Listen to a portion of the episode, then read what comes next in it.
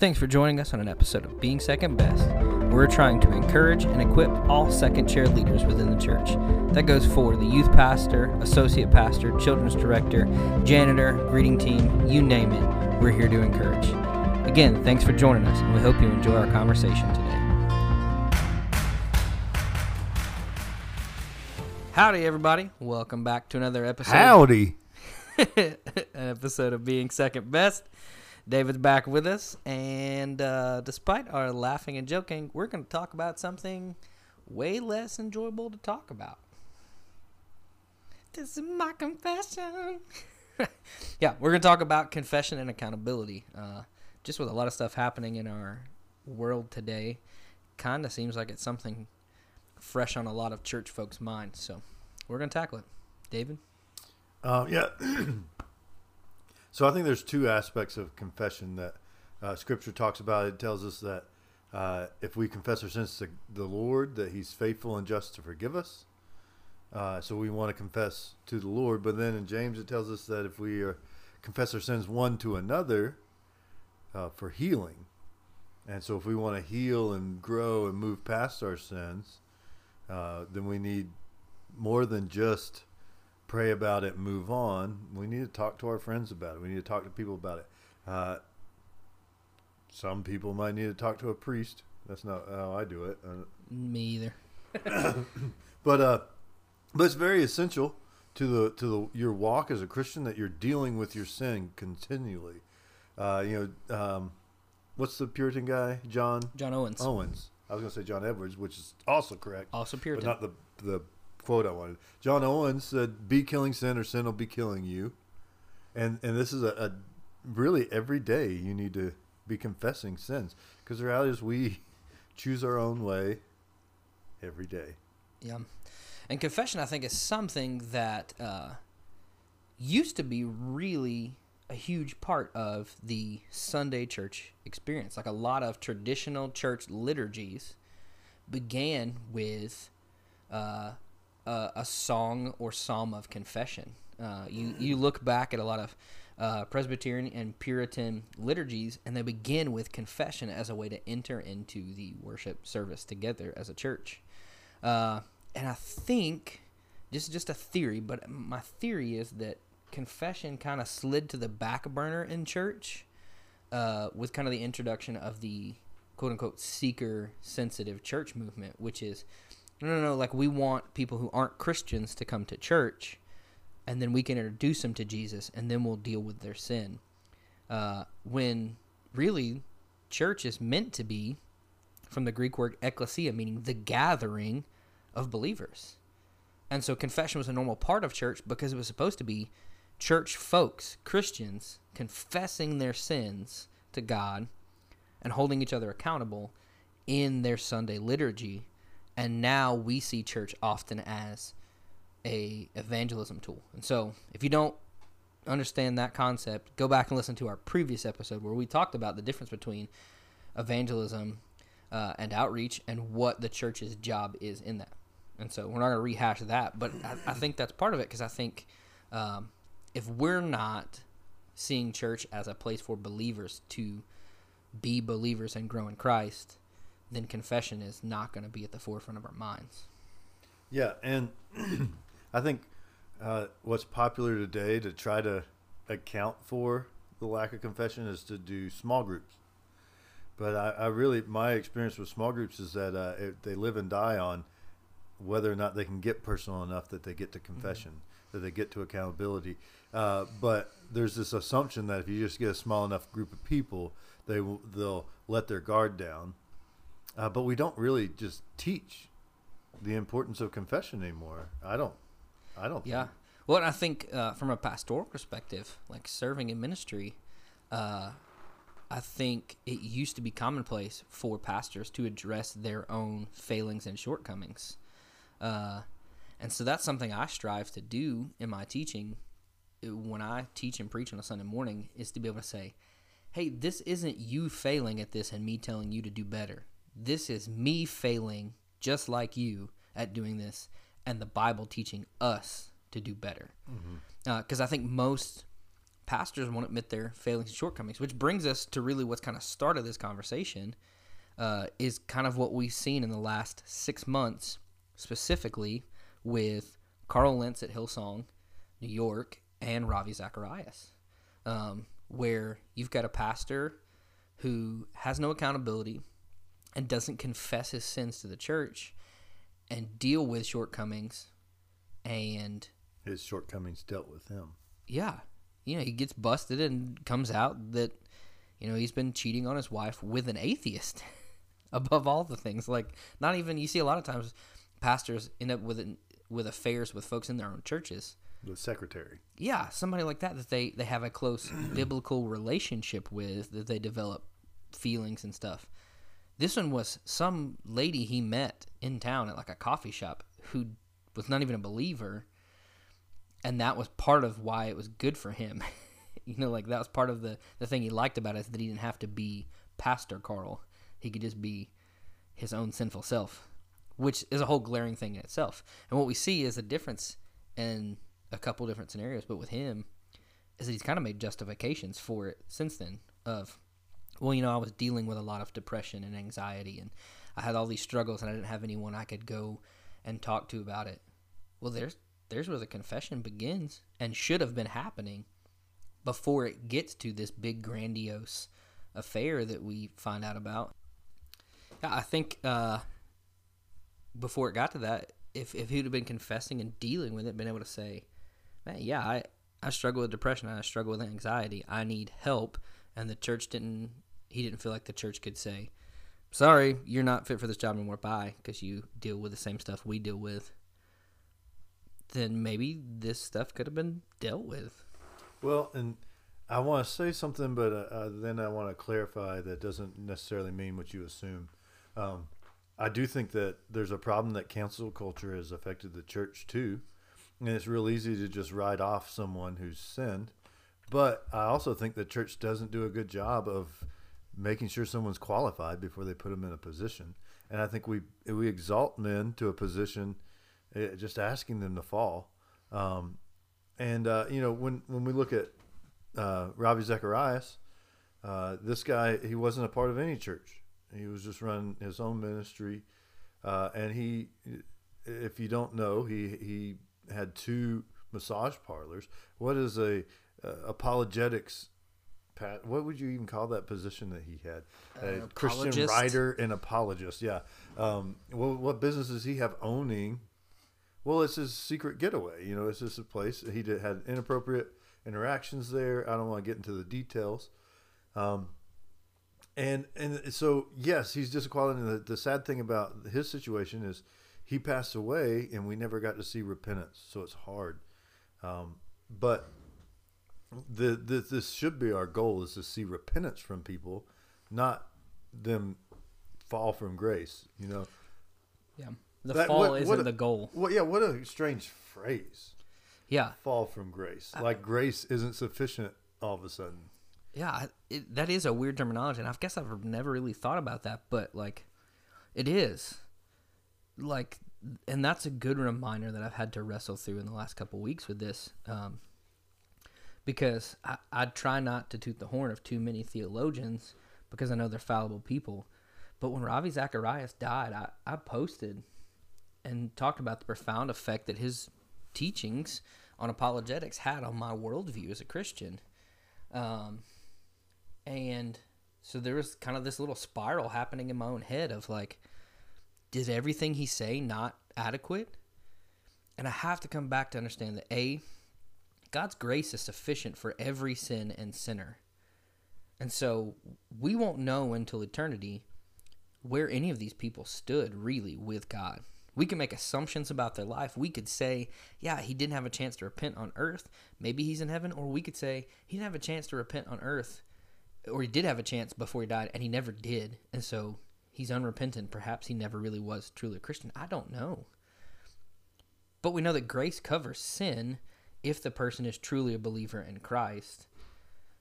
We we don't get to judge. I don't get to know that in this life. But I do get to know that no matter what he said or did as a as a human being, if what he wrote in books and taught on aligns with Scripture, then it's not his opinion; it's the truth of Scripture. Because we can say the same thing about a guy like Martin Luther, who, I mean, the Protestant Church has so much to thank Martin Luther for. But a lot of people don't realize that Martin Luther, at the end of his life, got pretty anti-Semitic and wrote some pretty raunchy things Hitler against. quoted Luther. Yeah, Hitler was a Luther fan, uh, and so no one is, no one is above crashing and burning in their faith without understanding that grace is still sufficient for the sinner, even in their sin. Yeah. Um, so this past week I uh, was uh, teaching through. Uh, we're going through Numbers, and I had to teach Balaam. And there's a couple of things in that story that are very relevant. Uh, one, Balaam is a bad guy, but he's really the first specific prophecy about the Messiah. We have we have uh, some prophecies that allude to and that we can say, okay, when Jesus or when God tells uh, Eve in the garden that this her offspring is going to crush the head of the serpent, we can say that's a messianic prophecy. But Balaam says that there's going to be a scepter that comes out of Israel, and there's going to be a star, and uh, and and it's a very specific uh, prophecy. And he's he's a bad guy, and God used him, and he said some true stuff. And the reality is, whether or not what they say is true is based on whether or not it's God's word. And Balaam was instructed by God to only speak what God says, which would be God's word. Now, another, another part of that story was uh, the very first time uh, Balak. So Balak hires Balaam to try to curse the people of Israel. He's scared. They're coming into the promised land, and he says they're going to lick us up like cows lick up the grass.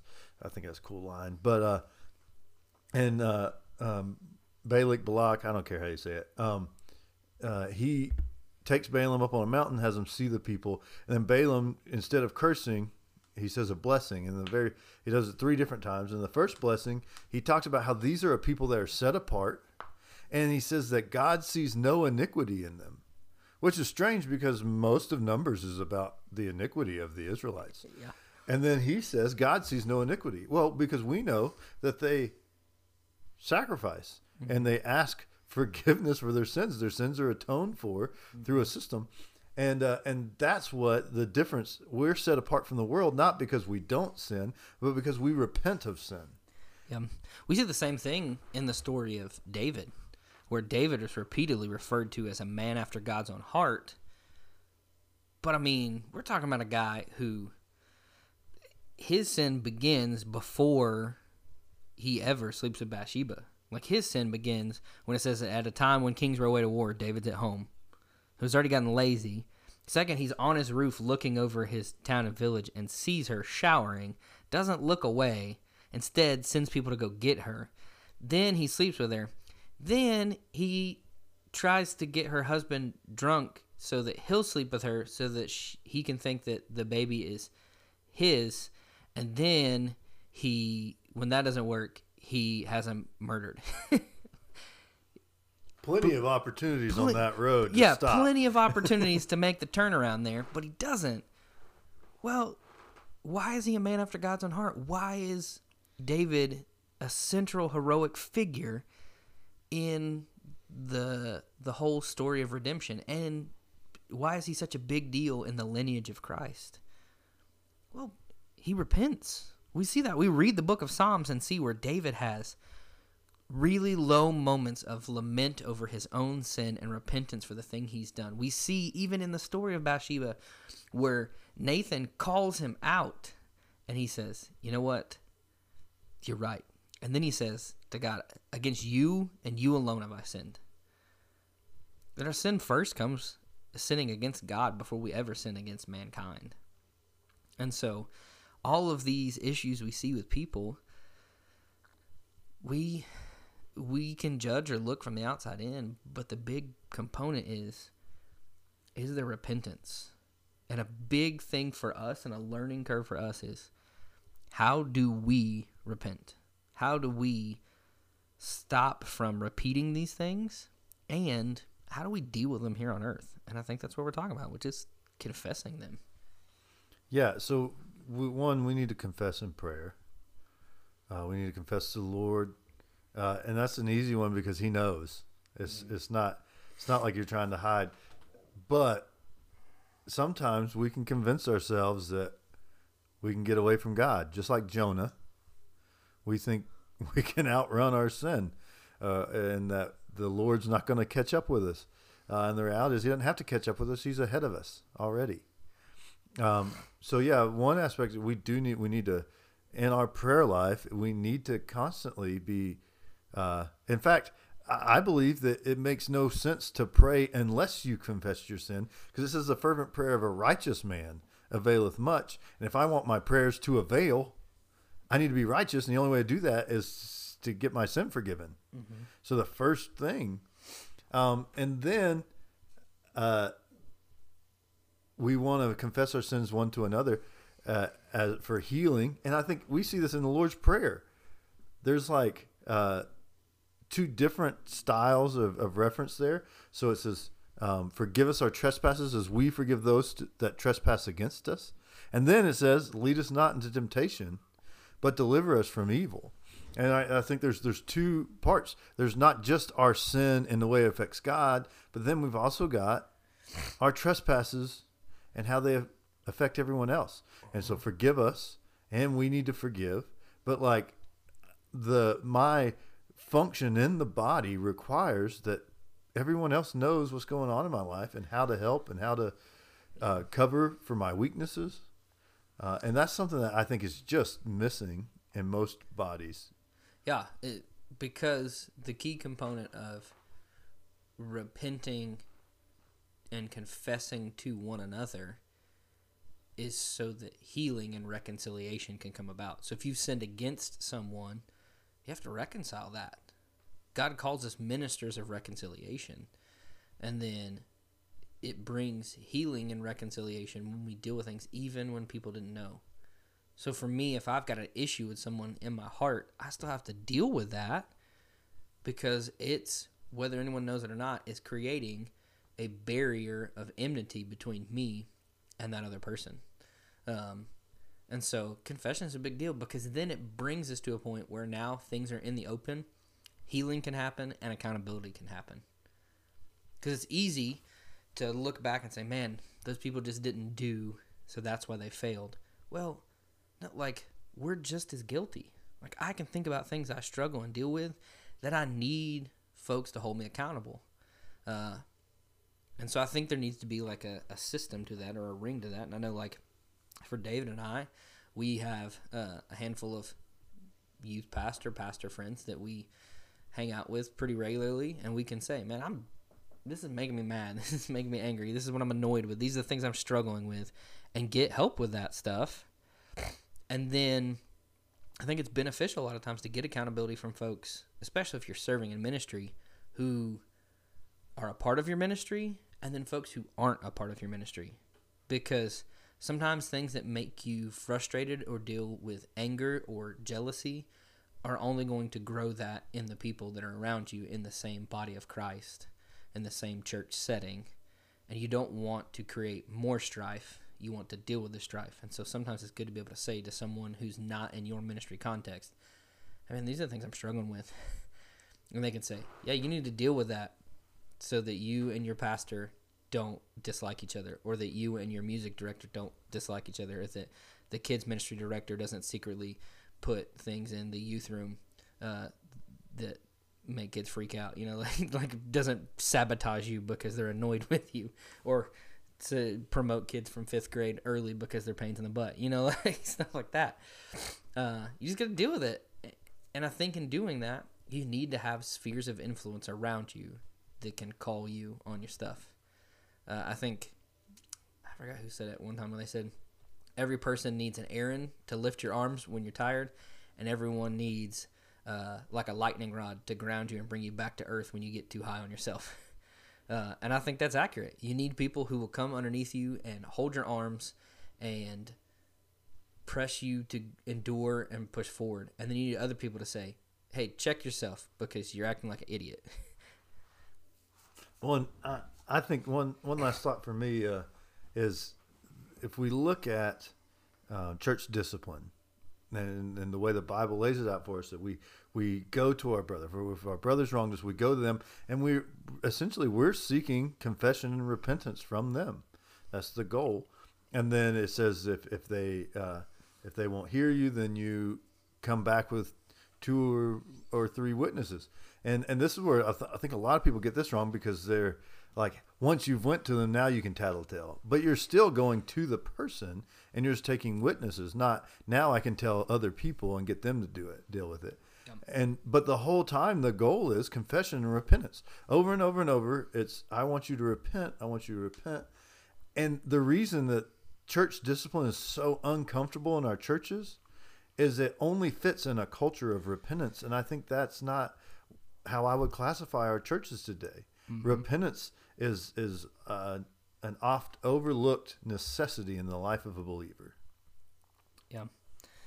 Well, I think that's all I got for today. David, do you want to send us out? Second best, still need to confess and repent.